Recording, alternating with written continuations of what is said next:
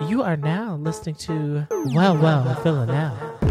Like, oh my god, did she just murder him? Oh no, his poor penis. Misandry. Yes, Masandri. Oh, poor man. Ladies, serial killers are the best. Well, she's never gonna get that stain out. Nothing says it's over like running over your ex. It had to be a woman. It had to have been a woman. Are you wearing it? Wait, how big were her breasts? Okay, guys. Up next is an article that was brought to our attention by a few listeners, one of them being one of our favorite, Dr. Theora, who sent an article that was posted by The Atlantic and was curious about our thoughts on what they said. And the title of this article, which we will also link in the show notes for those interested, is Killing Eve Betrayed Its Central Character. I already disagree, but you know, let's let's see what they're saying. I'm curious. All right, it starts out by saying in the subheading that in the second season of the BBC America series, the MI16 agent, played by Sandra Oh, has languished in Villanelle's shadow. And I already don't like the term languish. But it's also Ah, wrong. she was not languishing at all. She was turning up, but okay, it starts like this. Quote, don't forget, Villanelle, played by Jodie Comer, said to Eve Polastri during the second season of Killing Eve, quote, the only thing that makes you interesting is me, end quote. For 16 episodes now, the psychopathic assassin and the MI16 agent with boundary issues have circled each other with animal interest and growing urgency. Their mutual obsession intensifying after Eve stabbed Villanelle in the stomach in the latter's Paris walk up. But something over the course of season two changed. When viewers first met Eve, she was compelling, all her own, a paper pushing bureaucrat who unexpectedly proved she had the raw instincts to catch murderers. A happily married, childless woman with friends and interest, and a sense of humor. Oh's spiky charisma made Eve a good foil even for Comer's ravishingly unstable Villanelle. They were fascinated by each other, and plausibly so. I'd say more than plausibly so, but okay. The danger with any cat and mouse story is that once the characters get within striking distance of each other, the chase is over and the game is done. Killing Eve, which was created by Fleabag's Phoebe Waller-Bridge, took a strikingly audacious turn at the end of season one when it made the sexual tension between Eve and Villanelle explicit rather than implied. That means Um, it is the text and not subtext. I would also say it was text in season one because when you say that you're you masturbate about someone, that is not subtext. That's Thank text. you. But anyway. Had Eve maintained even slightly more detachment, she could have kept on playing the Will Graham to Villanelle's Hannibal Lecter over the course of several seasons. Okay, there's a lot wrong with that. Just put a pin in that so I can remember. I will mm-hmm, come back to you. it. Instead, Eve stabbed Villanelle. Villanelle escaped, and the writers of season two were left with a conundrum. What now? To kill off either of the two characters seems unthinkable. To pretend they can engage in a functional relationship is ludicrous. But to repeat, I see your face out of the corner of my periph. Um, but to repeat the exact same story again is undeniably dreary. Well, okay, well, I mean, when you have a I mean, show that is I mean, essentially could this ever be dreary? Yeah, I don't know if it's dreary. Like not. people are, are glued to the tube for this show, Mm. so Mm-hmm. you can't call even a repeat of season one and season two Mm. any form of dreary. I mean. A dreary, but still above average. dreary, right. Dreary, but still way above average. Dreary, but way still above average. All the ad so dollars. far above average. I just, Ninety nine point nine percent of everything else on motherfucking television above average. I mean, it sounds like that you're, you know, one of many fans of the series who's. Uh, How you know it's a fan? It's a writer for the Atlantic. It's we don't even know. You know what? Let me finish this part. All right. The compromise struck by killing Eve's new showrunner, the actor and writer Emerald Fennell, was to repeat the story but flip the characters. They've always existed in opposition to each other anyway, with Villanelle seeming to embody all the wanton, impulsive parts of Eve that she's learned to suppress over the years. From one of the earliest scenes of season two, in which Eve callously snatched a marshmallow out of the grasp of a small child, it was clear that the show was suggesting Villanelle was rubbing off on Eve. I, I wouldn't say that. I, I, I think it was that clear. I think that just- Eve was just someone going think through a Eve lot of trauma. Eve And was she didn't get her O. She just stabbed a hoe, and now she's on a run. And uh, all that stuff happened within like a three minute period of I'm freaking out. I've stabbed you, Villanelle. I didn't really want to do this, even though I kind of wanted to do this. Now I'm conflicted, and now you've shot me, or you've tried to shoot me, and I'm hiding. But the minute I was out here, other people are trying to kill me. So it's and then that, stressful. that call came to her phone. Carolyn, I know you are. She got time for no kid with a marshmallow. She's like, I need this sugar rush, bitch. Me, I'm in distress, you child. In fact, your life has never been easier. Right now, where you are right now, little child, you don't even know what stress is. And I would concur. Oh, to be a child. so they continue that Villanelle is rubbing off on Eve, making her colder, selfish, and more enthralled to her own desires. Well, the latter is correct. Well, well, well. Okay, so I didn't even finish this- the paragraph. Sorry, I'll, I'll, I'll hold it. no, I'll no, hold it. just go ahead. Go ahead. Uh, But so were we expecting her to be just docile in her life?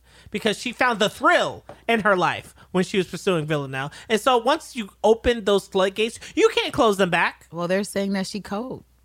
You know what? Well, like I said, they're But, saying but she's colder. but hmm, I So, don't like the it- adjectives being used because it sounds like when you are looking out for yourself, that it's selfish and not self. It's not. Uh, it's not self nurture. It's not self care.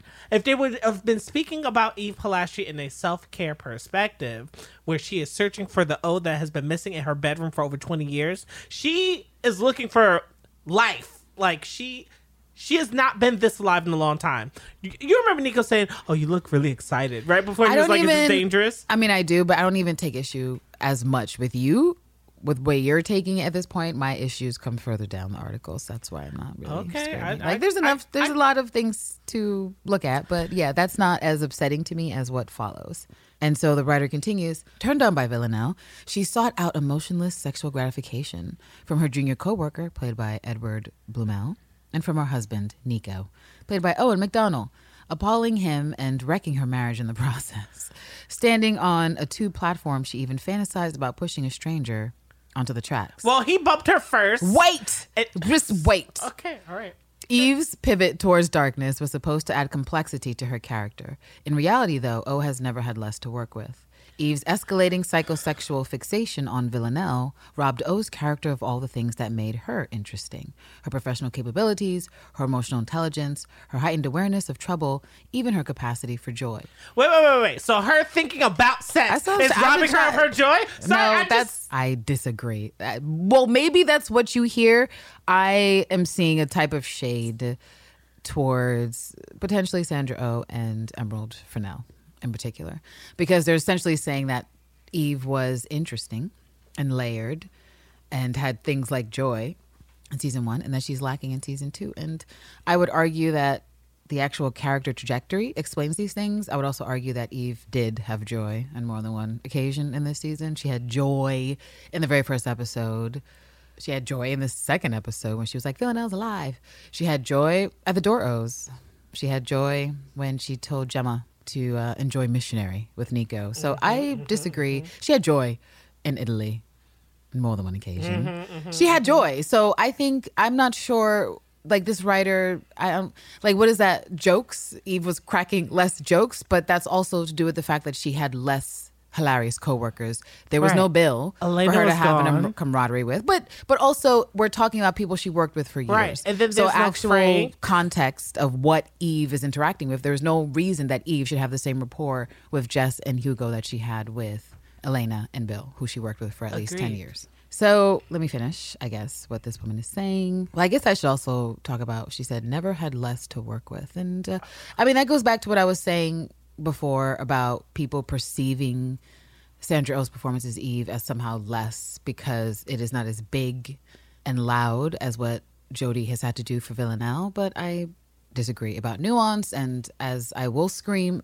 later and have screamed already about the microacting that Sandra O has done this entire time, but especially in the final two episodes, the season finale, what she oh, serves in the ruin scene, when they're both in the scene featured for the Emmys, it just seems like potentially you're not clued in to what the writers may be trying to go with these two women and what they're trying to show. And maybe you don't know the difference between like smaller acting and larger acting. I don't know why Eve is suddenly why Sandra Oh suddenly has has less to work with. I'm quite sure that the little cameo she did on Six Feet Under that I love, where she was playing a sex worker, she had less to work with what she had on season two of Killing Eve, which got her an Emmy nomination. So already I fundamentally disagree with what this person's saying.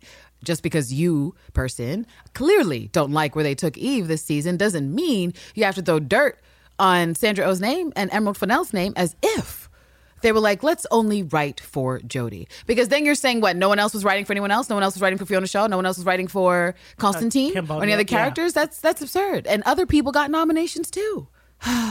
And it says also that Sarah, that Villanelle robbed Oh's character of all the things that made her interesting. And I'm like, how? How? The Forest of Dean? The Forest of Dean! The truth is out there. I just, I, there's plenty of mystery left for, for uh, us yeah. in the show. So I mm-hmm. don't know. But let me try to get through the rest of this. Right. So it ends at her capacity for joy. In the final episodes of season two, Eve seemed either totally flat or hopelessly needy. Oh. Uh, I, want see you. to- I see you about to go, but we will. This will be a two-hour thing just for the article. If I cannot finish this, okay. She stalked Villanelle with calls and voicemails while Vill- what? while Villanelle, see, I can't even read. While Villanelle was on assignment for MI6. But wasn't that like episode?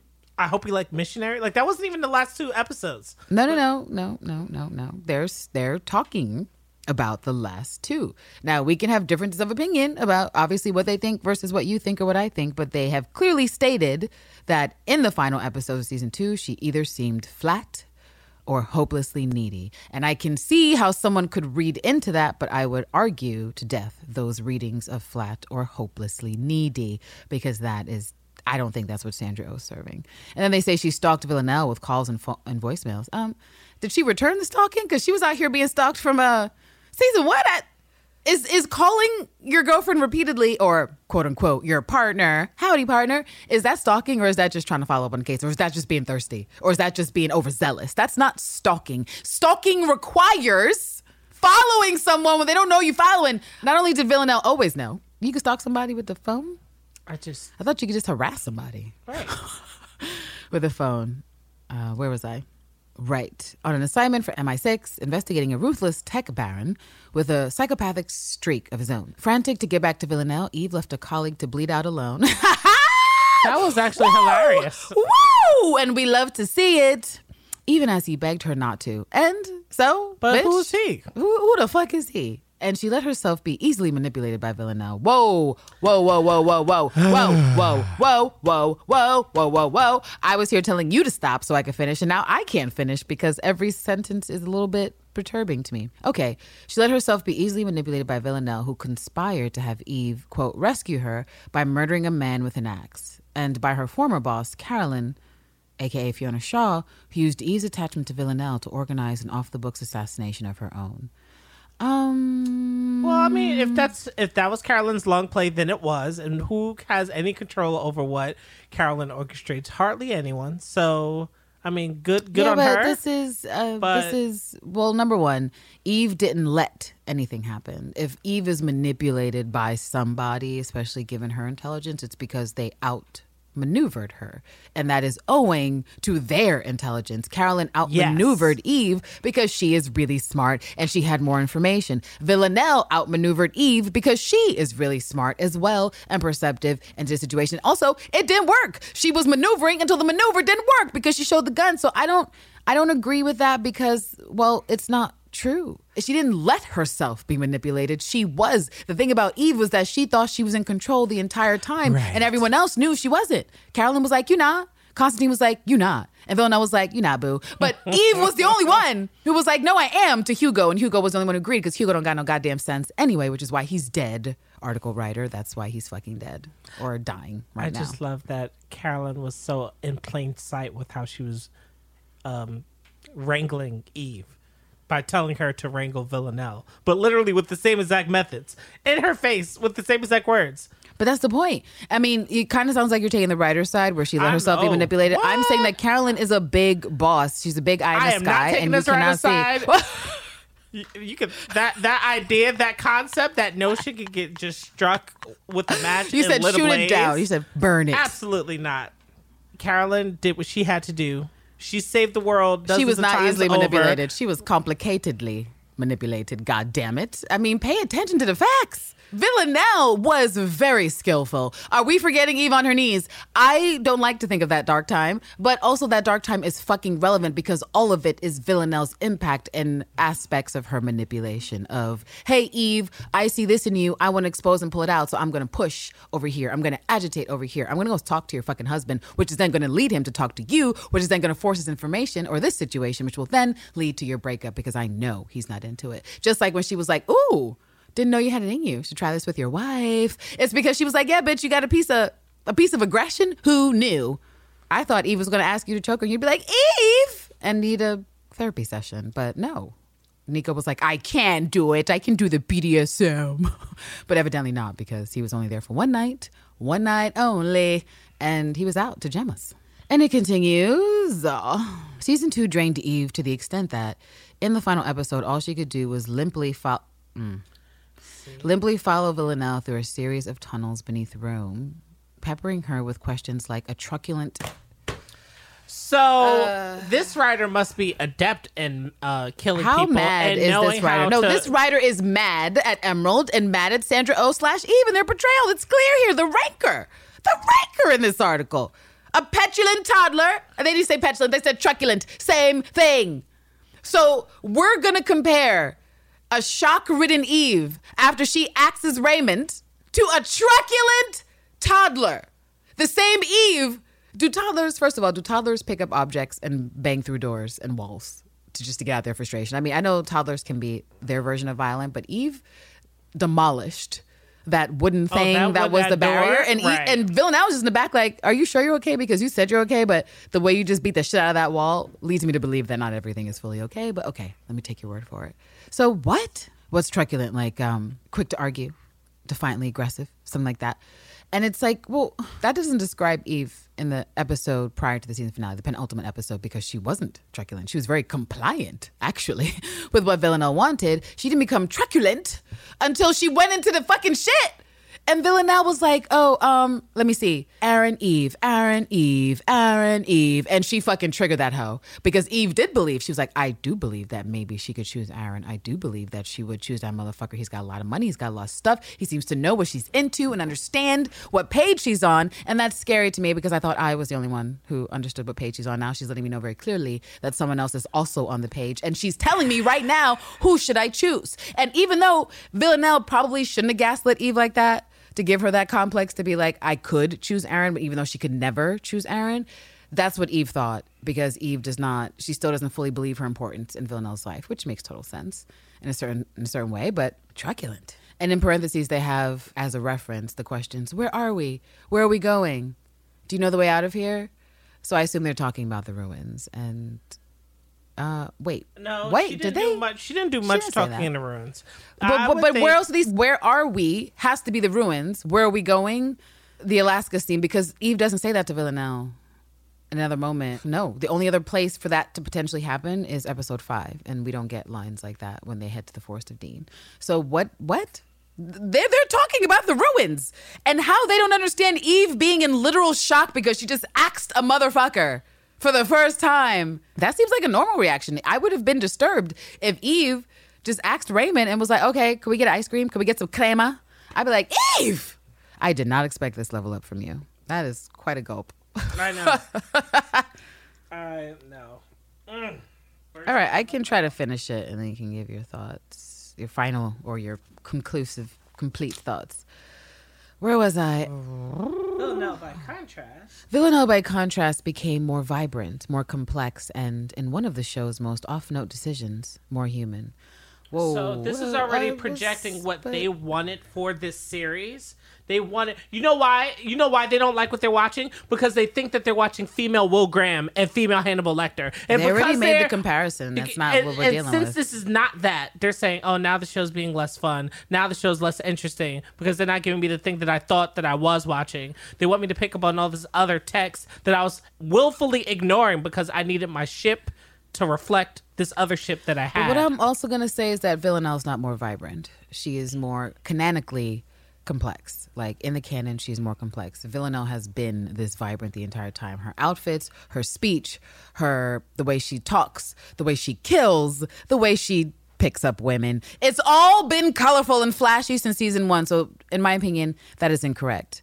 The other part of being more complex, again, I I have thought, we have thought, we have said that we found Villanelle to be rather complex this entire time. And we had tons of theories about what we thought about her and her characterization. And we just had a lot of shit actually confirmed through real life, the real scenes and words and dialogue written for her by Emerald to be like, oh, yes, well, this is confirmed. For people who are like, oh my gosh, she's just a cold psychopath who doesn't feel anything. And, you know, she's on this spectrum of evilness and that's what it is. And we were like, I don't know. We kind of think Villanelle has emotions that she can feel. Right, We like- feel like they're muted most of the time, but we feel like Eve is bringing it out. And all season two did was confirm everything we thought we knew at the end of season finale that, you know, mostly hets were gaslighting us that wasn't true. Like, well, who Right. would? Who would want to be with someone after a stab? Well, who would do that? No, she's going to want to kill Eve. And we were one of the few people in the demographic who was like, I don't know. I understand that she did stab Villanelle, and realistically, like normal, logical people would think this would go some way, but we're not dealing with normal, logical people. We're dealing with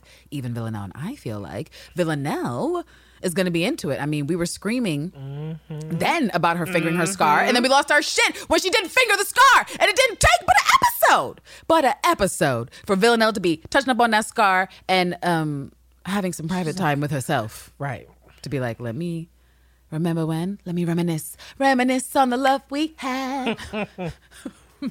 so, no. Okay, I don't even know how I was yelling at you in the beginning, and I can't even get through. This is the same paragraph. Okay. if Eve, It's, sorry, because I was about to cut I know, I know, say- I know, I know. It's hard. It's it's. mm. All right, I just gotta get this out. It's Do it. almost as if in series one, every scene we seen Villanelle in, she was on the clock.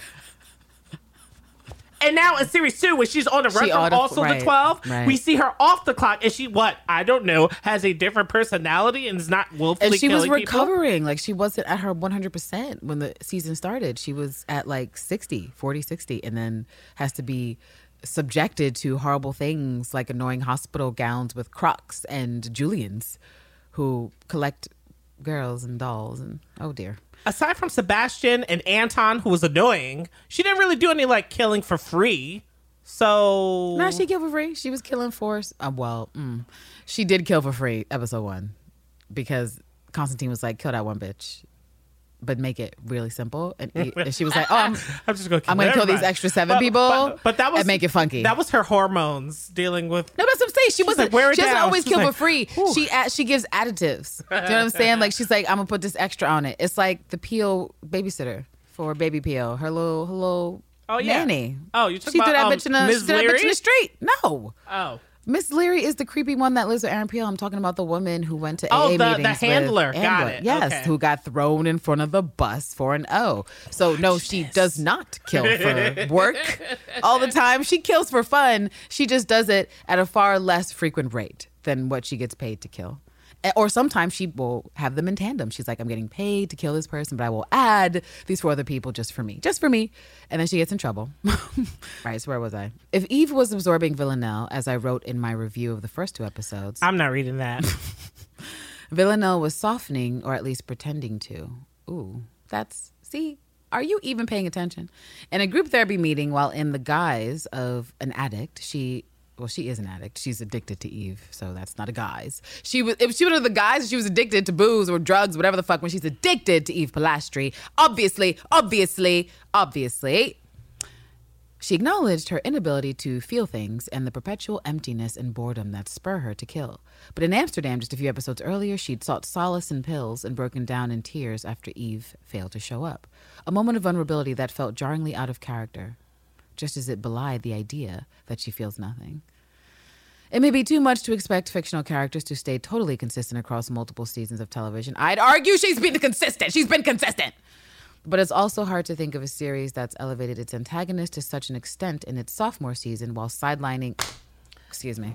Uh, see, You can talk to the people. I need to take a walk. Thank you. Ah, so this article is not only poorly written.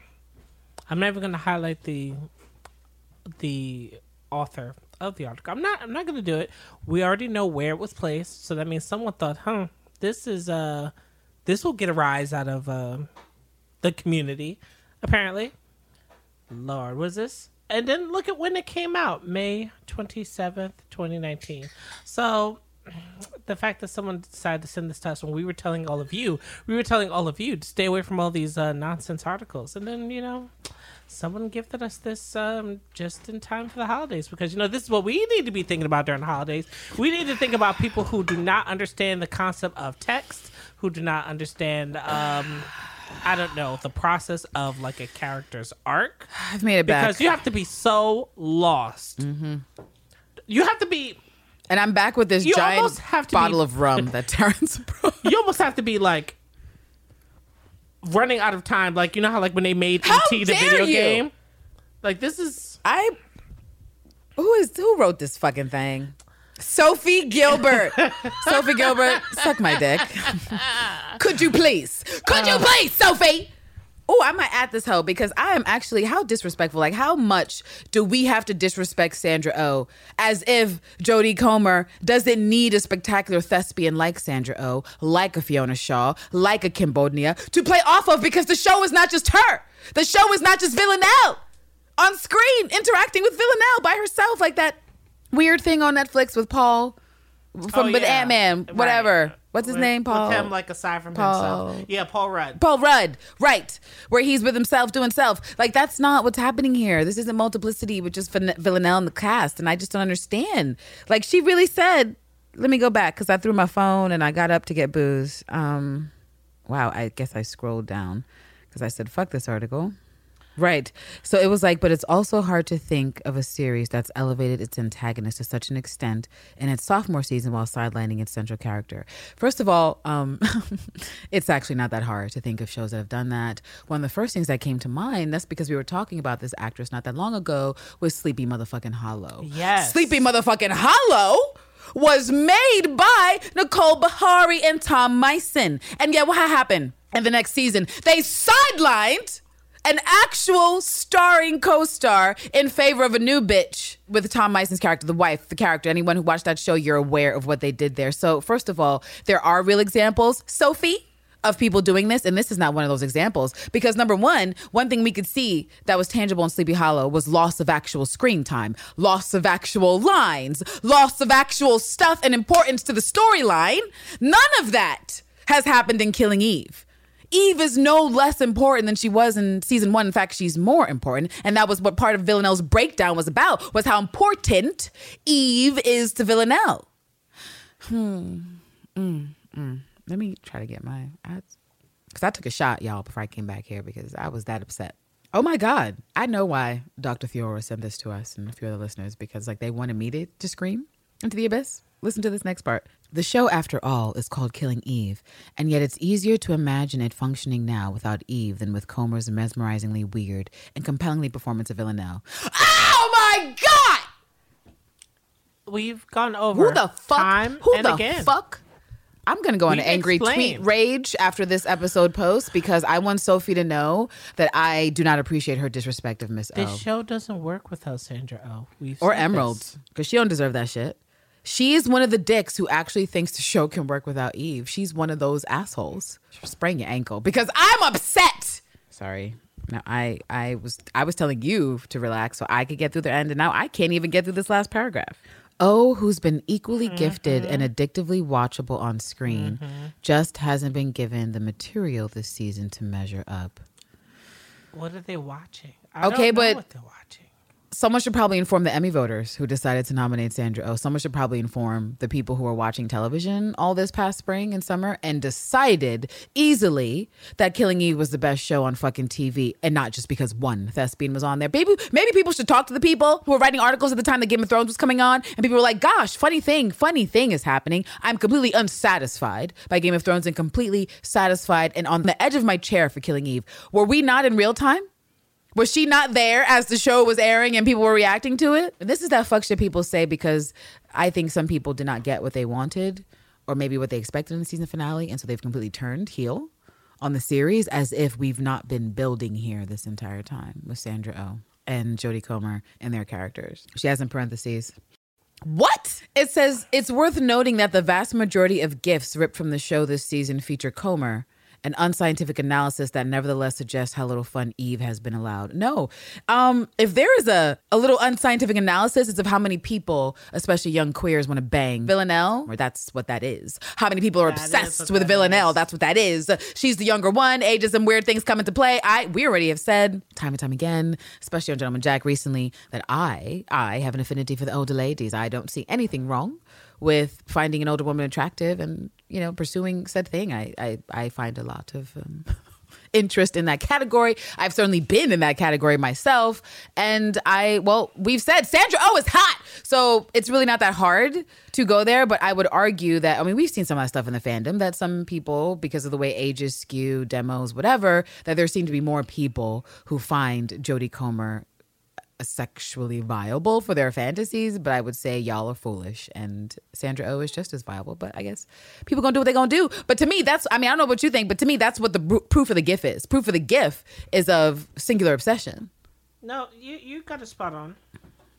Oh, We're because I'm glaring down. at I'm glaring at the screen, so I'm not in the mic. Um, where am I? Being unsympathetic is one thing. Oh yeah, I see. I, uh, you right. You really are glaring. Being unsympathetic is one thing. Being duly idiotic. What? Being Hold up. dully idiotic because you're in Oh, it's dully. It's not even throes. duly. Oh man, you finished the sentence. I need to sip this. Being unsympathetic is one thing. Being dully idiotic because you're in the throes of sexual mania. Why is it sexual mania? Because, Because- she's into a woman? Sorry, sorry. No, no, no. I'm sorry. But Projecting. this is I, I'm trying to hold it, and it's hard. What is sexual mania? The thing that's keeping E from being great, the fact that they wrote the series as if they were sharing a brain cell and bouncing it back and forth each episode. They're calling that the sexual mania. When the one Oh. doesn't have the the brain cell, they're experiencing the mania, so they can't do anything logically or have any sort of growth. I just feel like Eve got to stop hopping on other knobs as proxy before we can talk about sexual mania. I know. I just what? I said I know. I know. No, I know, no. I'm just that was me talking to myself. Like what? What? Being duly idiotic because you're in the throes of sexual mania, or perhaps embracing psycho- psychopathy yourself is another entirety. I can't. So, in this basic um, article from one of this uh, WebMD, where they have like signs of mania, they have among the things disconnected, very fast racing thoughts, grandiose beliefs, inappropriate elation or euphoria, inappropriate irritability, inappropriate social behavior, increased sexual desire, etc. And this seems to be more so lining up with things like bipolar disorder and other mental disorders people could have. And so, with the addition of sexual mania, I can only assume that this person is implying a sexual component to all the things previously associated with mania. And again, I, I'm like, don't they have to smash first? Like, doesn't she have to That be able to? be Doesn't she have to be able to answer the question to uh, the doctor when he's like, "Are you guys in a relationship? Define relationship. Are you having sex? Are you fucking? Oh no, not yet. So what? Sexual mania? Would you like to doesn't search me? masturbate. Oh, what's the point? How you? Her sexual mania must have been turned But she didn't frisk a bitch, right? five, right? She got sexual mania, but she didn't frisk a bitch. Sexual mania, but we don't know what happened in the Forest Dean. Sexual mania, but she couldn't close her own door. Whatever. I. Mm. Let me go back to the article. I'm mad. in its second season. There we go. In its second season, Killing Eve seemed to get mired in patterns, echoes, and the idea that its two primary characters should converge. Well, they should converge in more ways than one, lady.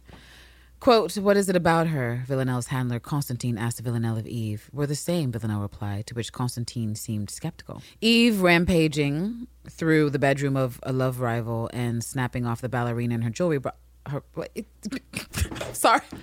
Sorry. I'm sorry, So wait a minute. rival? Before we so you and I, you and I, you and I fixated on the same exact word, rival. Rival? A rival. That's like when they say Maria Sharapova is a is rival, to Serena, Williams. Williams. There is no rivalry. There is Thank only you. the best and not the best. What? Gemma wasn't no rival? If Gemma was a rival, but Eve had that laugh, that energy she had when she left, she was like, I hope you enjoy missionary. Like, come the fuck on. This is one of the worst articles. In fact, I'm gonna put this right up here, even though we're not even done, with that um psychopathy article. No, yeah. Because it is so off base about the characterizations, um, I think Sophie should lose her job. This is, this or she should not be allowed to review Killing Eve ever again. Clearly hate speech. She got No, it's hate speech. It did. All right, so let's go. Let's go. Let's get through this. Um, where we at? Help me. True North. Oh, Lord. Guide me back. Okay. um, here we are. Oh, yes. Snapping off the ballerina in her jewelry box directly mimicked the way Villanelle had rifled through Eve's home in an earlier episode. Both Eve and Villanelle were in some way betrayed by their handlers, who have their own complicated relationship with each other. it's not that complicated. Carolyn smashes when Right, she wants to to and tells Constantine whatever she feels like it. That's it. There is no complication about it. I didn't plan on using my apartment as a safe house this weekend, so my piece was actually on his way here anyway. But y'all will deal, and um, that's that. That's the that on that. Oh, Villanelle pursuing the tech baron Aaron Peel uh, for MI6 found herself in the position she put even during series one. With a closet full of fiendishly expensive new clothes selected expressly for her. Oh. See, now they're putting too much weight on oh, Aaron Oh, Yeah, they are. They are. They are. Okay. Issue number one is that, and it's funny because we talk about this a lot on the John and Jack podcast, but the issue of consent. And so Billy was not able to consent to what Peel decided she needed to be in. And if we flash back to that god awful scene where he tells her to take off the belt and I nearly phased through the floor because I was so annoyed. No, there is no option for Villanelle to not wear what he wants, to not eat what he thinks she should eat. She can't even put on a belt that he doesn't think matches with the fucking pants that she was wearing. Villanelle gives Eve a choice. And that is how we know that Eve is into Villanelle because she gives her the suitcase. Eve had every right and uh, possibility to take that suitcase and throw it in the trash, go into the the dumpster. Well, the minute they do the forensics and they confirm that no, bitch, you don't got nothing on the forensics, she could have been like, oh, throw it out give me the suitcase back or not and throw it out. But what happened? She went in there, she unfolded it, and unlike Billy, which I don't know what y'all think, but for me personally, while Jodie Comer looks great and just about everything she wears, I personally did not like the red outfit she had on. I did not feel like it matched her personality, which to me said more about Aaron and what he needs her to be and what he perceived her as than what he than what Villanelle actually who she actually is as a person. And so half the stuff he picked out for her via Billy, I wasn't into. I was like, no, that's that's not. I, I prefer Villanelle's organic, ridiculous style, which is like sort of manic pixie, a little bit alpha, androgynous, but also boots, boots everywhere. So no, I that's not my favorite outfit by far. By far, it's literally in the, the bottom five of outfits Villanelle has worn in the show is the red suit. So no. The difference there being is that Villanelle looked at her body. She looked at Eve and she sized her up appropriately in every way. She was like, Yes, This is your did. size. This is the style I think you want. This is what I think you would look best in. We're going to highlight your curves and you're going to be so shocked and into it you can help you can't help yourself. And that's what we saw was that she couldn't help herself but try it on. She was like well this is pretty. Well i do like this pattern. And then she was like well let me try the perfume. Damn this smells nice. Well okay let me put on a dress. Ooh wow but do you look at my ass what? And then she's like let me put on a shoe. Oh my god. And of course villanelle catches her all the way out there. I was like, did she get to the wine? I feel like, yeah, right? Like she was drinking. right? That's when she went downstairs. Where she she looked at herself, she was filling herself up, but because she doesn't know how to masturbate, she was like, "Well, I'm not to do that now because I don't even know what that is." so she went downstairs with the wine to read about Villanelle. Remember, she had the file. She was like, "Let me read about my girl." Oh my gosh, Oksana, girl, you wildin'. Sippy sip, sipping on my wine, and then Villanelle came in. She was like, "Oh my god, this is so much better than I thought. I thought you were gonna get the gifts and just maybe try the perfume, or just maybe try on one thing. And here you are, head to toe in things I bought for you, and smelling like I want you to smell. All of my senses. Waiting for me, reading my file, drinking drinking booze.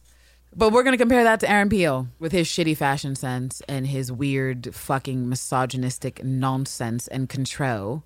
Well, you know, the sex mania it didn't activate right away like it was supposed to, where she was supposed start to with just this sex hop on. Villanelle, blaming it on the the. That sounds like a head perspective. First of all, no woman just does that in general. Like there's buildup. Like there's there's vibes that have to go down before you just jump a hoe bone. And even though you can jump on a hoe like with with the quickness, like I say, there's still build up. Even if no one else sees it, it was there. It has happened. It has led to this crescendo that now goes to the quote unquote sexual mania. Oh, is it because there was a door? Oh, is that why it's mania? Like I just Okay, just you know the heads don't even think it was a door odo. They were like, oh, they were whispering to each other prayers.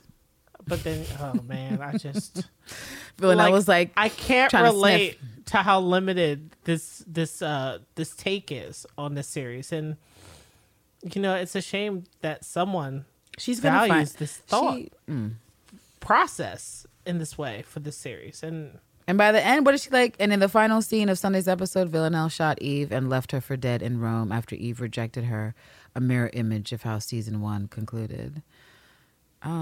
Um, no, it's not a mirror image because What? because I feel like series What? one concluded with Villanelle promising Eve that she wouldn't kill her, Right. And then saying, "God, I'm tired. Aren't you tired?" And then Mm-hmm. I'm gonna go slow, and then it's brandish the knife. She's like, girl, No, I've done this before, don't worry, I got it. I, I would. You can't do it. Yes, I can. Yeah. And it was like, well, this is me showing you that you don't know how far I can go. So it's like, oh, so Eve can flex, can't she? Okay, all right, okay, all right, okay. She said, okay, you know what? This is fine. This is hot, but don't pull it out. Exactly. And if anything, Eve is showing Villanelle repeatedly that she doesn't know everything she thinks she knows. Because that's actually how Villanelle was left on red each season. Even though she was left bleeding in season one and now she's left the person bleeding in season two, she is still the one that has not been entirely clued into what she thought she was. For a narcissist who thinks she knows everything, she doesn't go in knowing everything actually. Because that's what had her fucked up in the flat. She was like, bitch, I see you. You can't use the gun. You can't do this. She was like, yeah, maybe I can't pull the trigger, but I can use this knife, bitch. Penetration entendres, double entendres. And then in the next time, she's like, look, girl, I know that you like shepherd's pie and you definitely won't do this. And Eva's like, yet again, you haven't figured it out. And it's because they've not fully been seeing each other eye to eye. They've been seeing things and levels, but not everything eye to eye. All right, is this? Oh, thank God, we only have one paragraph left. With the story coming full circle, Killing Eve next showrunner, Fear the Walking Dead, Suzanne Heathcote, can start afresh. Well, Oh not too fresh, bitch. Not too fresh. Like, what the fuck? There are plenty of threads left to unravel, such as Niko's horror. bitch, who gives a fuck about Niko? Um, after Villanelle asphyxiated his colleague and Constantine's hint that Villanelle still has family members who are alive. Hey, I'm with Villanelle.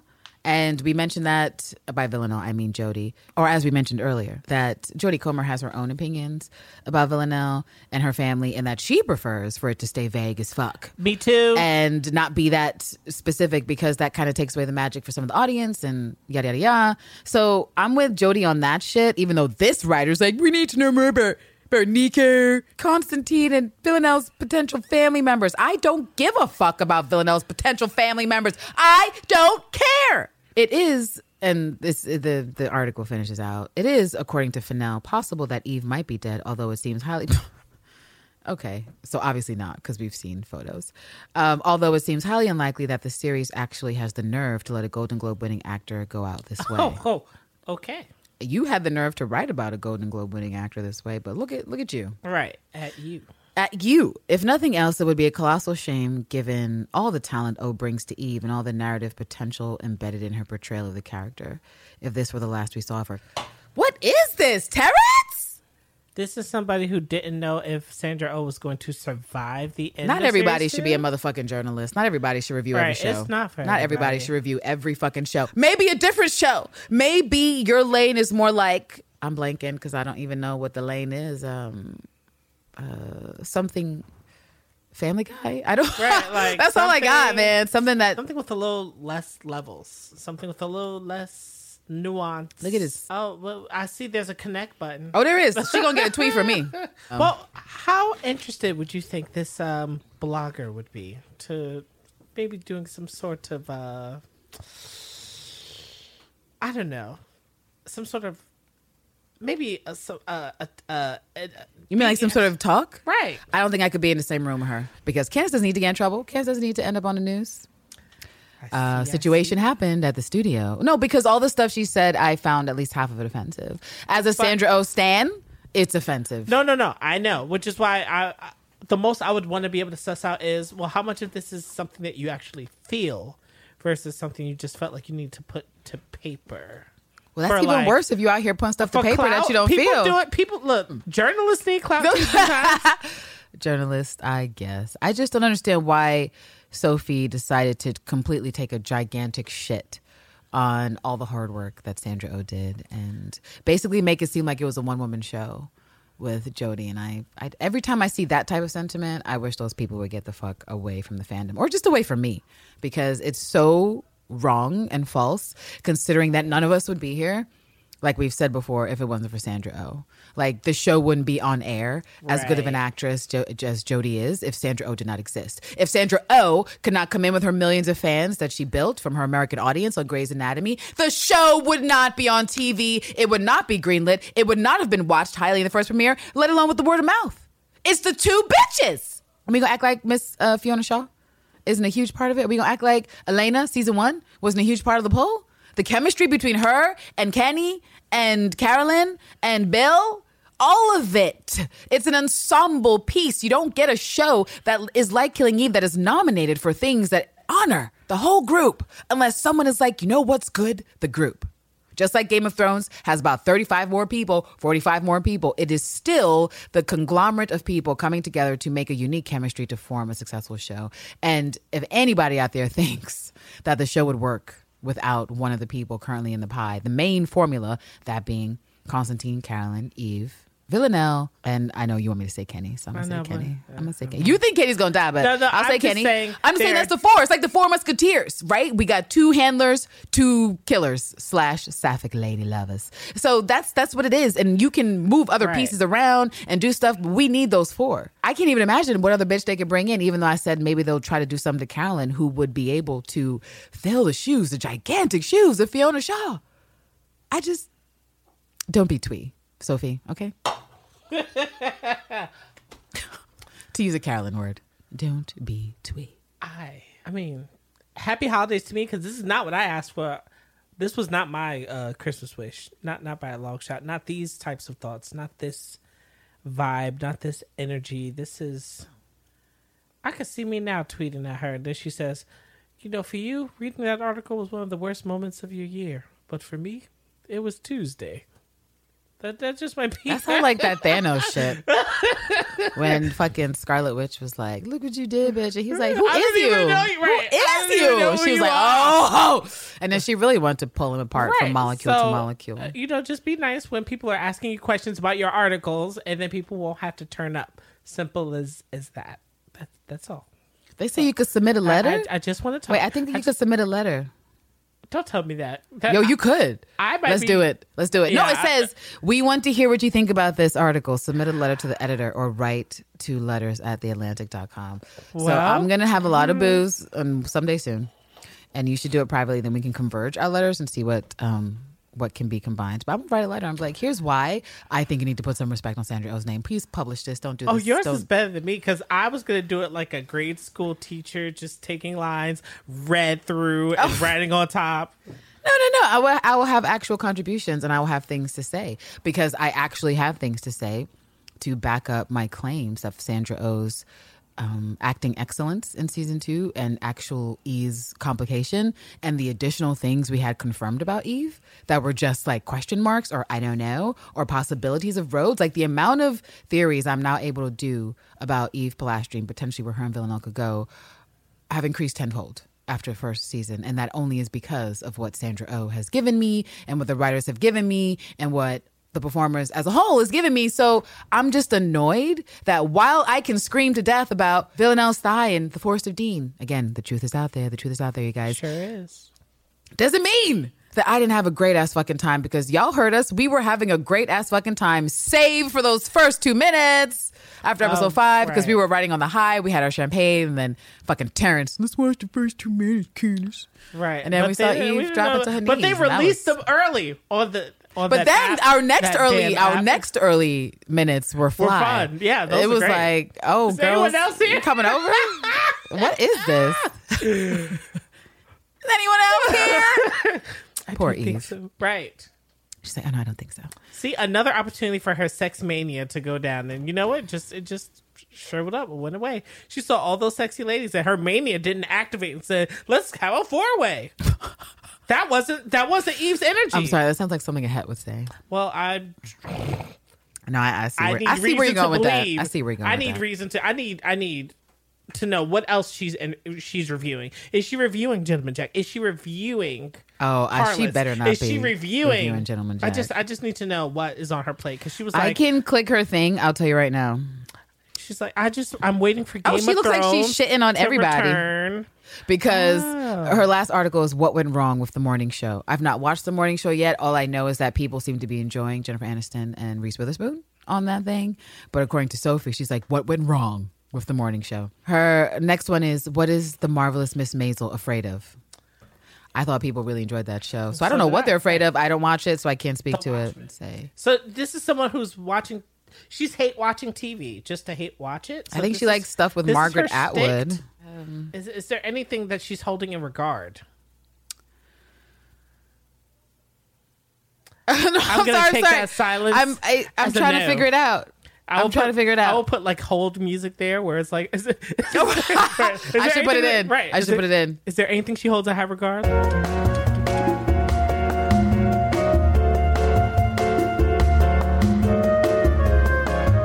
Okay, she says the charming candor of Julie Andrews' new memoir, and so that makes sense. That because Julie Andrews is, well, close close to perfection as you can get. Yes. So that's So, well, right. How could her candor be anything but charming in her memoir?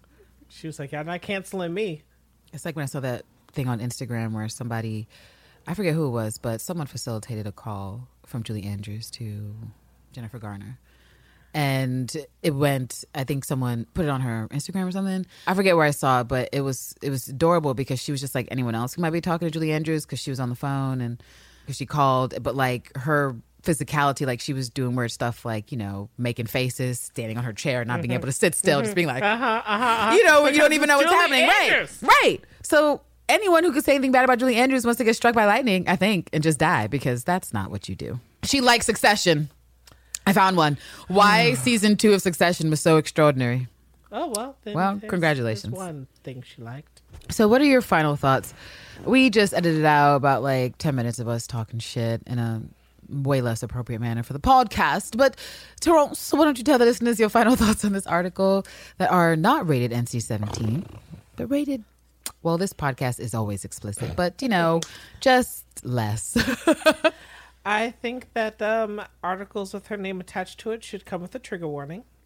Um, I don't want to call this. Uh, I don't know what kind of problem she has. Is it first world? Is it? Uh, is it a lack of imaginative grace? Is it um? Is it just being a stick in the mud for the intent of being a muddied stick?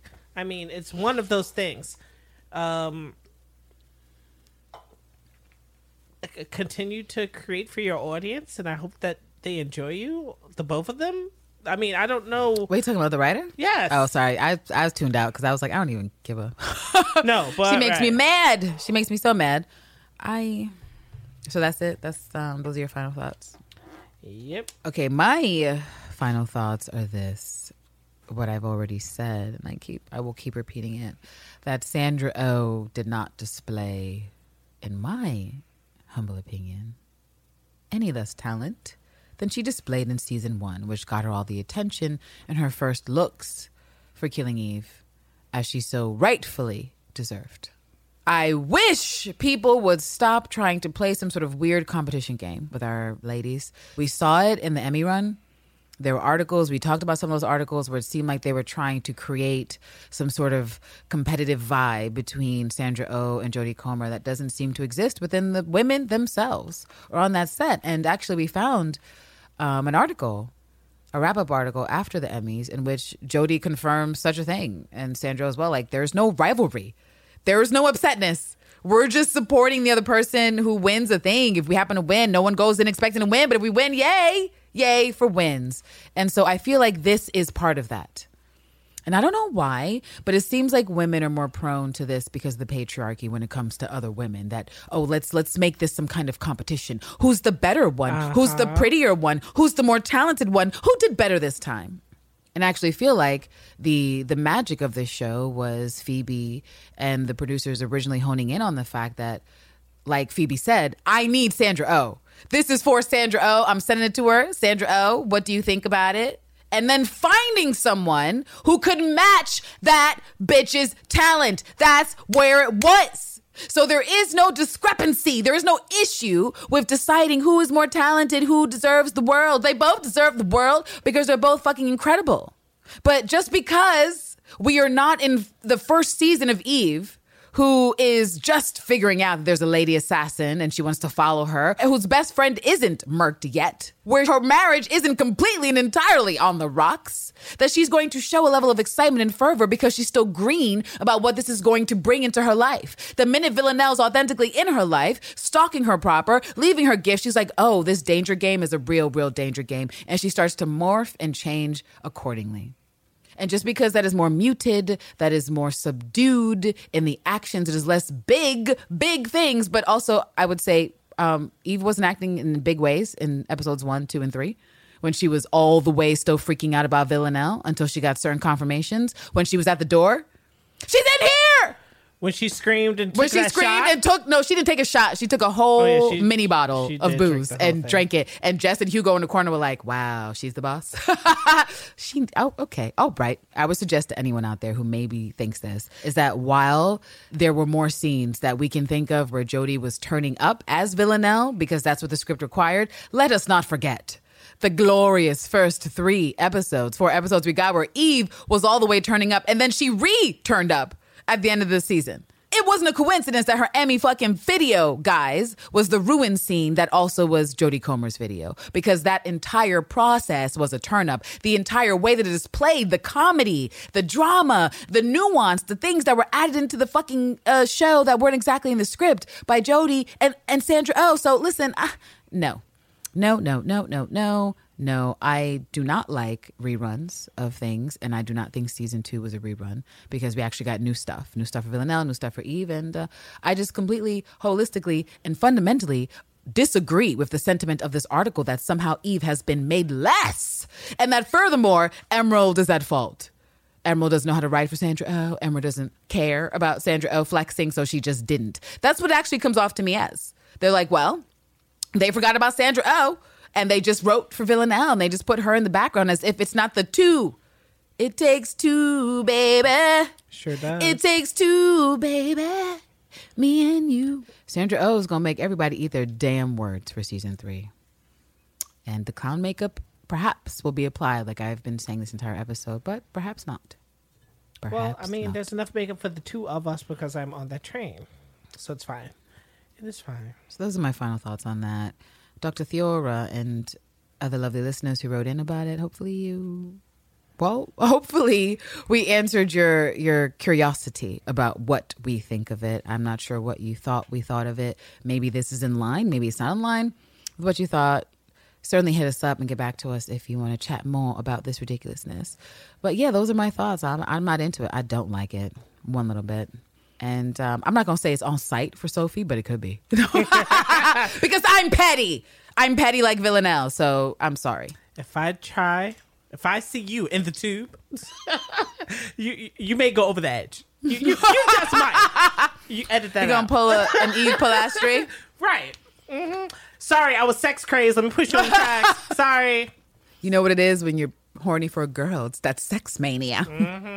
I'm just like, do people use sex mania when it's two hets having their bullshit in a show? I feel like I don't feel like sex mania comes out. She's like, listen, I'm British. I'm in New York, and I'm writing about a British show with an American lead. Wait, how do you know she's British? she's got to be. You just made that shit up? She's got to be. You just said she lives in New York. Yeah, she does. But, But how do you wait? Wait, how did you give her? You know what? Whatever. Let's go with Terrance's theory that she's a British person. Sure. with the language that she's using and these words? I've studied at Oxford. Well, she's no You Phoebe Waller deal. Bridge. I'm such a bitch, but also she's not Phoebe Waller Bridge because who is? But Phoebe Waller Bridge herself. But you know, good on you for being employed in the way that you are. You're Whatever. finessing so many people. Don't write about killing Eve again. Season three, don't do it. Right. I was happier when I didn't know you existed. Sorry. It's just I have to be honest about how I feel and I'm hurting. So I have to just get it out and then it's honest hurt. I don't It was like dude from Gay Times UK. Right. You're ugly and I hate you. Right. I just gotta get it out. Like once it's out, I, I don't care anymore. Then I'm indifferent. And then, you know, once I'm indifferent, then you really don't exist anymore. And then that's just that. Mm-hmm. So you can uh, die with that stick up here behind, or or you can pull it out and enjoy the world for all of its I'm dimensions and disturbed colors. by the visuals I just received. Sorry, I'm saying I things really that are. I'm just. No, that's- I'm worked up. Yeah, let's just let's um let's let's end it. So yes, these are our thoughts for this motherfucking article. I was gonna link it in the show notes, but you know what? I'm not because I don't want to give clicks. If you are desperate to see this article, even though we basically read the whole thing aloud, Google that shit. You will not be getting a direct click from us. All right, so on to the next. Oh, you know what you forgot to muse on? Your Kenny is dead speech because people were talking about it when he had that Instagram post that was like looking for the next job, like. and people on Twitter were like, "They actually killed Kenny." No, but if you go and look on his page for that post, you won't find it. It was a fun spot.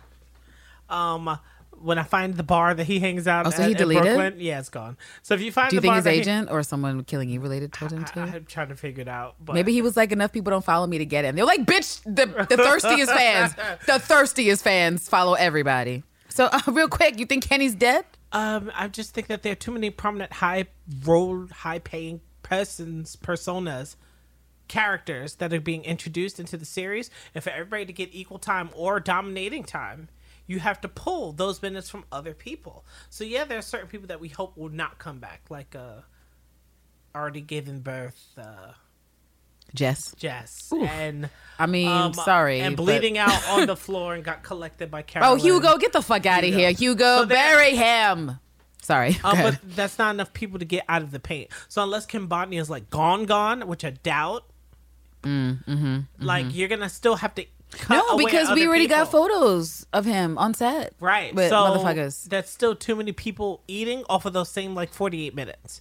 So somewhere somebody's gonna be suffering Somewhere, somebody. big time, and we've noticed as series two progressed that Sean Delaney's uh, ability to deliver lines has been going lighter, lighter, and lighter until the point where he would appear in an episode Mm. and not say anything to the finale where he is just mentioned and not even on screen. So uh, they could play that game with him pa- partway through this series. Right. Um, but yeah, if someone was on the chopping block to potentially die from the original cast, it would be him.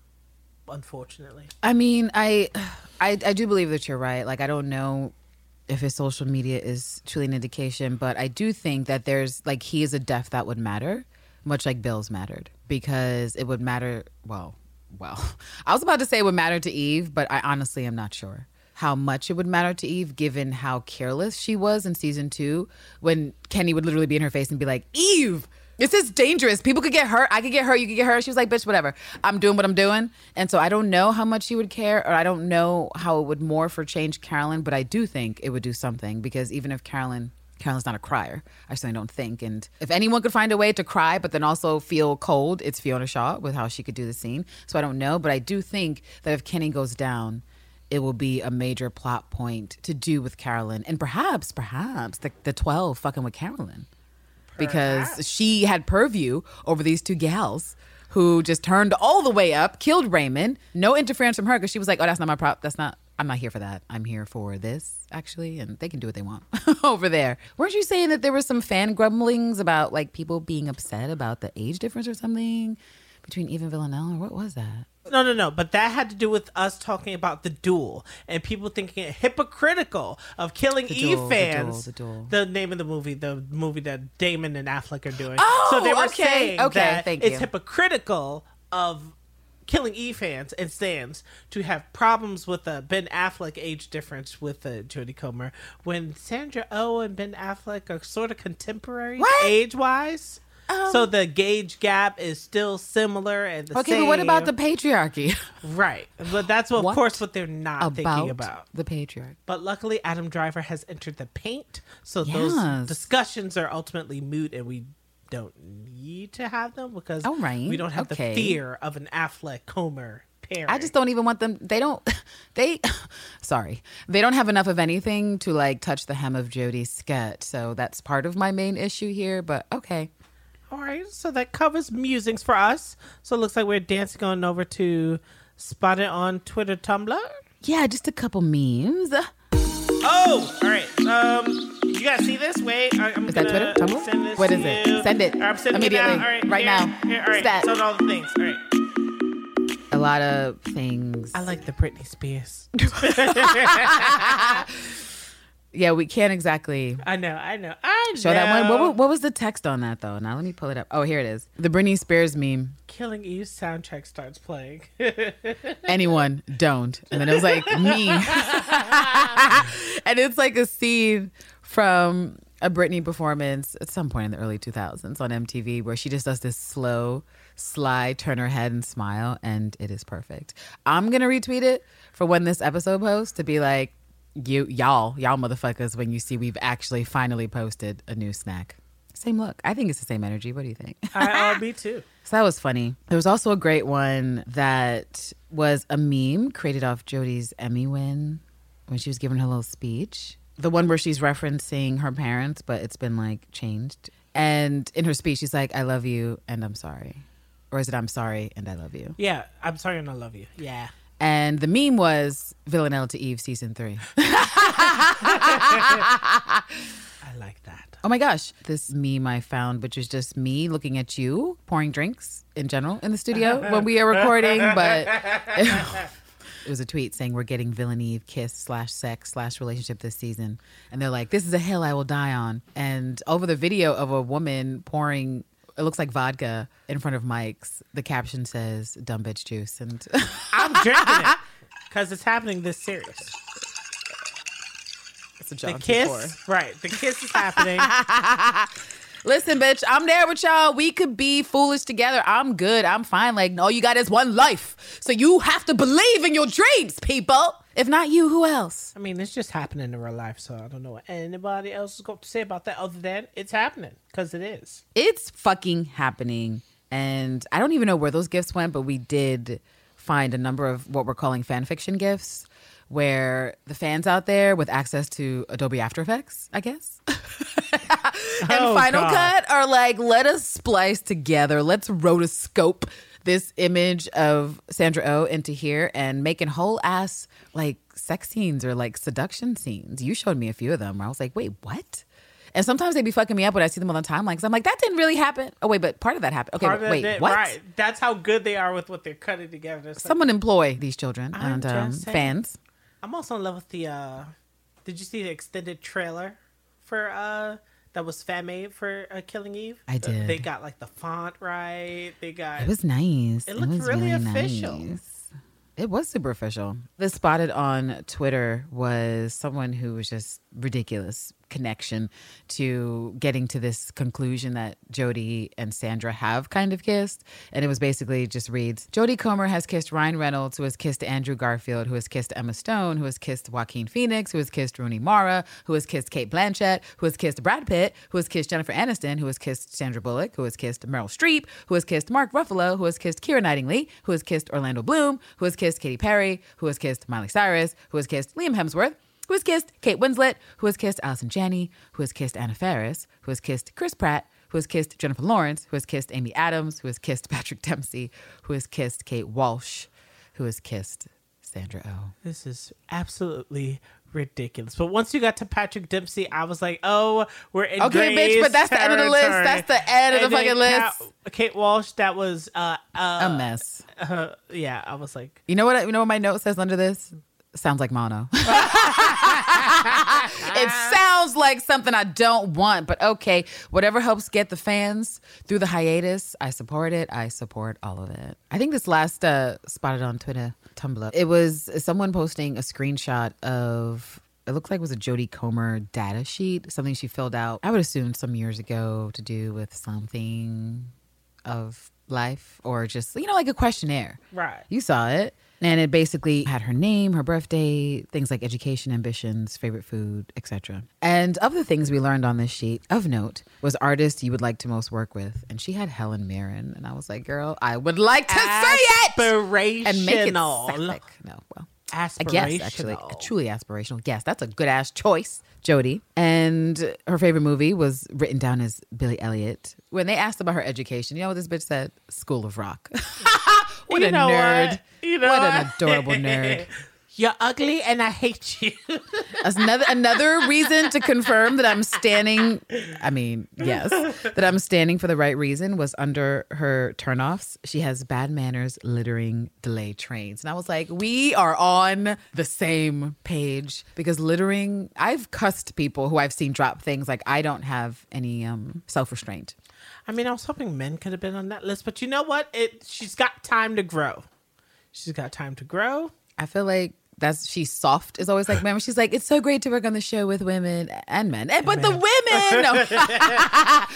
Ah. I mean we already knew this when I asked like where do you like to spend your time it's like gigs friends G and T's I don't know what that is that must is that a UK spot G and T's but I When know I hear GNT, I think gin and tonics. okay booze let's All go right, with that's that That's my problem. let's go with I should- that but maybe I should. no you not- should you motherfuckers he's already a third through our just opened gin bottle for Gentleman mean, Jack Crack it's unbelievable. Favorite food, carbs. And under turn ons, among the things she lists when someone is passionate about something, good perfume, good taste in music, and she has the sun. and right. listeners, not listeners, excuse me, fans online just sort of focus on the fact she said the sun, but I'm like, actually, that makes a shit ton of sense. The sun makes you feel good. It does. It's literally by design there to make you feel good, thanks to evolution, and giving you some endorphins and like some much needed vitamin D.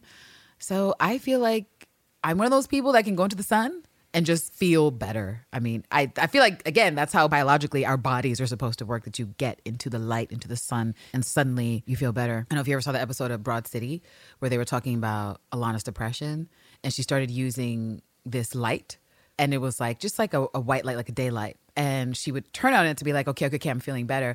And then it got to the point where she was being desensitized to the light. And so it was like a floodlight where she was like, turn the she was like, oh, oh, I'm not, okay, okay, okay. The happy feelings are returning. But it was like, it was a joke off that. So it's like the sun is good. I'm angry at the floodlight. Yo, sometimes, sometimes your feelings need an extra, extra bit of boost. But yeah, I feel like we retweeted this. If not, we can include it in the show notes, or you can just like Google Jodie Comer, young Jodie Comer data sheet because it's there. And um, I guess Jodie Comer still cool, still adorable. Like I don't know if anyone needed that news update, but we just gave it to you anyway. so if that's I if that's, that's- all of spotted from Twitter, spot on Unless, Twitter, unless you had anything, I don't know because I've not really been on Tumblr, so I didn't spot a goddamn thing on there. I'm sorry to our Tumblr followers who are like, do they even care about reblogging? We do. I'll creep in and, and Oh, would you? Would you? Take I'll the try. pressure and off then, me. And then I'll do some Reddit as well. I'll play Perfect, there. perfect. This is the end, guys. Well, almost the end.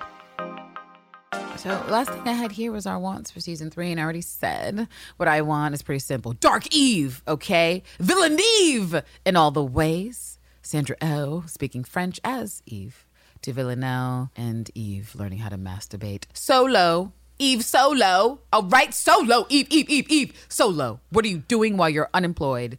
Practice I on hope. yourself. You picked a major character death, and yours was Sean Kenny, Delaney, right? yeah. Right. So I think that potentially Carolyn could be in danger this season.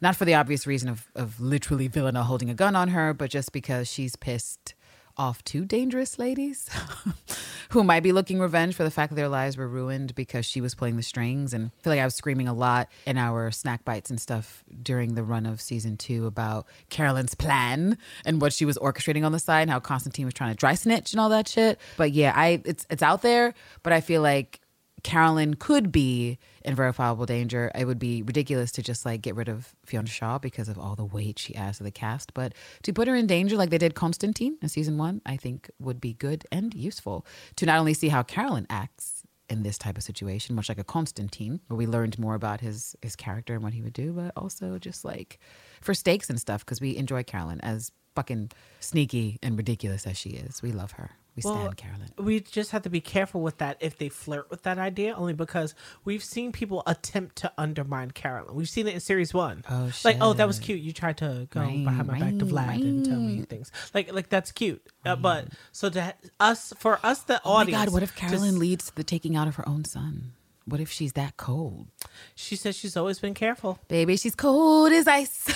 She says she's Willing always been. Careful. And maybe this is Constantine trying to call her bluff, saying, "Hey, you said Yo, that you would be fine." if Constantine has come out of his fucking hiding hole with his family to flex against Carolyn, he deserves everything he gets, including his dead family. Sorry. Okay. I love it, Ina. I love it, Ina. But what are we doing, Constantine? If that's what if that's what you decided to do, oh dear. And then I already said what I want. I want Scar play from uh, Villanelle Mm-hmm, and Eve. Whether that means Villanelle on Eve's Scar, if she's again pretending to be a nurse while Eve's in the hospital, getting her affordable medical care, um, you know, rubbing some ointment into the scar. Yeah, sort do that, do caressing that. The outskirts of it, like how she was playing with the scratch that was on the train. She should start reminiscing about Forest of Dean. that too. What happened out there? And then, of course, my Eve on her knees, or on her knees for Eve, or just our Everybody on the knees? kiss. To- oh, That's what I please, want. can we just- That's series three. Can we just? And here's my other thing. Now that I'll say it, that if there's a kiss, given how much patience and work Villanelle's had to do, Eve should be the one to initiate because Villanelle's essentially been waiting for her, right? To be comfortable, to Uh, be we'll, chill. we'll see because with the attitude of all you do is take, take, and take, and then it's Eve taking a kiss from Villanelle. Oh, wait a minute, that- but but but Villanelle wants to give it up. That's what I'm saying. That's I my. mean, we know that. That's what I'm talking about. Do you remember that movie that was about the dude who came up with Wonder Woman, Professor Marston, and the Wonder Woman? And when he goes on and on and on, especially because that movie delves into thruples, polyamorous situation, submission, and a little bit of BDSM dom Well, subplay. all right. Right. And so when he has his steps of stuff of like, how do we get here? How do we get to this place in a relationship where you could potentially submit and enjoy it? He talks about compliance and things of that nature. I feel that maybe Villanelle would want to take the kiss from Eve versus the other way around. Because But if Villanelle wanted to take a damn kiss, she could have already took it all the times that she was just there. And Eve was like, I could let you take it, but I'm not going to initiate this because I'm a baby gay and I'm confused a But little bit. I think that if Eve goes in the 90, that Villanelle, with her control, will do the 10 and then some. So, like, it'd be like 125 Oh, but that's still Eve initiating. That's Eve. Yes, she goes to 90, get- right. just like what Hicks She said. get- right. No, but yes, I want that. Okay. But I just don't want Eve to take the kiss. I want Villanelle to take the kiss. I mean, I guess okay. Well, I didn't know you were gonna go percentages, but yeah, isn't that how a, a mutually desired kiss works? Like someone lets you know that I'm coming in, and the other person's like, "I will meet you there eventually." But yeah, that's what I mean. That compliance. That that's what the movie talks about. Compliance, submission. That it can be an enjoyable, desirable thing given the right parameters of a person that you're with because I, I think that's true that with the wrong person compliance or submission could feel degrading and horrible and affect your self-esteem. But with the right person and the set of trust then it can be empowering and intoxicating and arousing or whatever the fuck. So it really all depends. And that's actually why the girls have to come apart and then come back together because of what happened at the end there that everything was working, was working when they're running off to Alaska up until the deception became so clear and obvious that you can't really have I mean, if we just get straight up to the BDSM games that we know both Eve and Villanelle would be into, you can't get there sexually without a degree of trust. And all the trust they had built up through the door O's, through the hand sex and the bug sex, to that moment and killing and sharing that murder with Raymond was completely eroded, at least for Eve, immediately the minute she saw the gun. And so I feel like I hope that as she has time to marinate on her fuck shit, how she contributed to the situation, how she projected onto Villanelle's shit, that she will be to a place where at least I feel like she understands that Villanelle is as genuine as she can be and that she wasn't just a, a passing fad, which is how Aaron Peel made Eve seem like so fuck her, come with me. And I feel like Villanelle's been saying this entire time, but she's not. And, you know, that ending line, oh, sorry to disappoint you. God! Sorry. I just feel like that's going to come back. oh, oh, well, Right? of course. Especially if we is. believe, like we do, that Villanelle did not shoot to kill. So until it's proven, until she says out loud, I shot that bitch to kill her. And even then, I'll be like, girl, are you sure you're an assassin? Because you failed. Horribly. Horribly. You should have shot someplace else if you want to kill a bitch. So, okay. Yeah. All right. Cool. That's my wants. Those were your wants. Did you get all through them or did I just interrupt No, you no, with no. my screaming? I can't we, remember. we were we got them out. That's fine. Okay, cool. Oh, you know what I forgot to add to my list of things that I want? Carolyn has a woman added to her rotation that we can see in her boudoir, or just bring back Julia, who I'm pretty sure Right. was in the rotation. Julia, Julia. Team Julia. Julia. Team Julia, for sure. So I guess it's up to I'm sorry. us. I'm sorry. Last request that I need from Eve. I need her to say I love you. Sorry. It just popped into my head. I, I need it. We got it from Jodie and our jaws were on the floor along with our tears because of what was happening in that scene, but I think that's what we deserve. Love. Yes, back to what you were saying. I just cut you off violently. Over here, I see favorite line. You're correct about that. All right, so it's time for our favorite line of the week. Favorite line of the week. Dun, dun, dun, dun. Your favorite line? Oh, I know what that is. Let me just play it. All right, to Terrance's favorite line. Nueve. Lueve. I just the way she sighs out Lueve. It's great. That's his favorite line. Oh yes. And my favorite line is something that was relevant to the Emmys, and um, I still don't know what the fuck was said here by Jodie Comer, but the fact that I don't know what the fuck was said is what makes it all the more enjoyable for me. And basically, it's just from like a post Emmy win interview, She she was uh driving the boat with uh, Phoebe Waller Bridge. right? Hopefully. and some guy from Entertainment Tonight is talking to her I'm pretty sure I retweeted it. If not, I will do it again and include the link where Jodie says some shit and her scouse shit. And all I can say is, wow. And if anyone knows what the fuck she said or what she meant, please hit me up because I'm still looking for answers. And here we go. Susa? Got to get her home. Yeah. Well, I'm my pen can't lose I got either. the, we got the, here. Take a blue and, and a, and a yellow. And a, Susa? got to get her home. Yeah. Well, I'm my pen can't lose I that got either. the, we got the, here. Take a blue and, and I kind of had cone I call me Pan Con as having a like I don't that's that's me speaking gibberish right now. That's me talking cray cray because I don't know what I'm saying. Excuse me, come in us like It's friends. Simlish. it's the Sims language. Come Oh on, my it's God. nada. Like, uh, c- y'all, Right. y'all speak Sims. Y'all know what I'm talking about. right. Oh my gosh. But it was Wow. adorable. It I was mean, adorable because I'm I'm thinking she was probably why it's slipping out like that is because she had a couple glasses of champagne, and sometimes your tongue and lips don't want to move fully when you're doing stuff, or you just don't have the fucks to give about pronunciation and making sense. And You the just- full scouse was out, and Yes. if that's what that is, it's like another language. But I'm fascinated, and I need I to go immerse myself in scouse people, and just so I can be like, well, it's like when I when I. Not that I just all the time hang around Irish people, but if you're near a bunch of authentic Irish people and they start speaking and that motherfucking slang they do, I don't know that it'll rub off. I was gonna say you'll be confused because I was like, wait, what y'all motherfuckers talking about? Hold, hold up, hold up. But yeah, so you European motherfuckers love the accents. They're fun. So, for those of you who listen to us on the portable devices and apps, uh, most of them have like comments, rate, and review sections.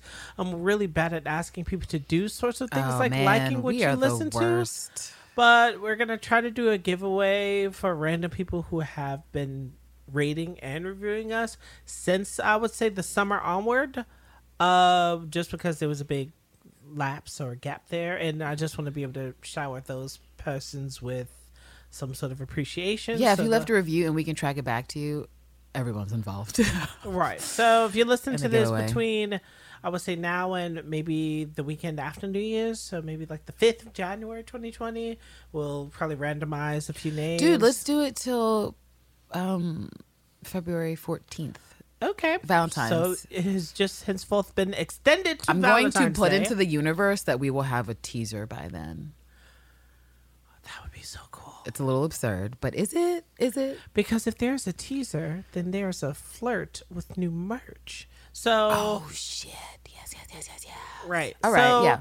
We're extending until February the 14th, Valentine's Day 2020, in hopes that it, our contest will conclude in conjunction with a release of a new promo or teaser.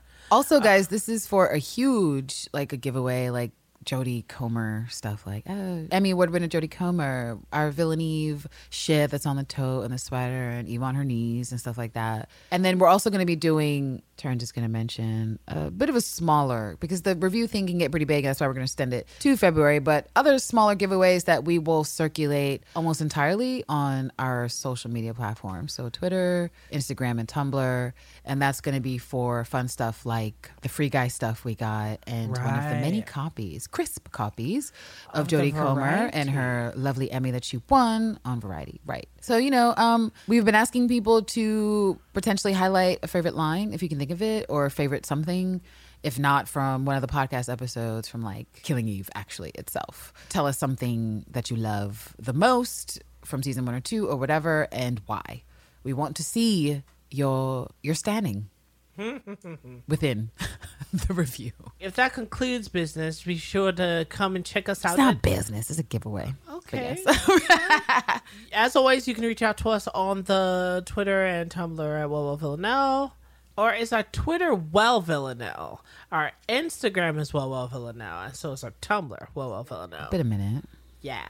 Um, I was about to say, um, you if you'd like, you could come and support our Patreon, but I cannot not think of those things as those things don't exist yet. But, But soon in soon, January, right. we're working on it Yeah, right now, you guys. Eventually, there'll be a Patreon in time.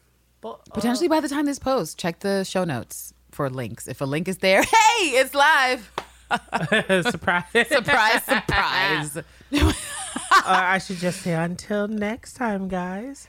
Here's hoping you get killed by a woman. yes, and we need dark fucking Eve to put Villain on her knees, please. She'll be like, kill Commander. Bye. It's like totally murder.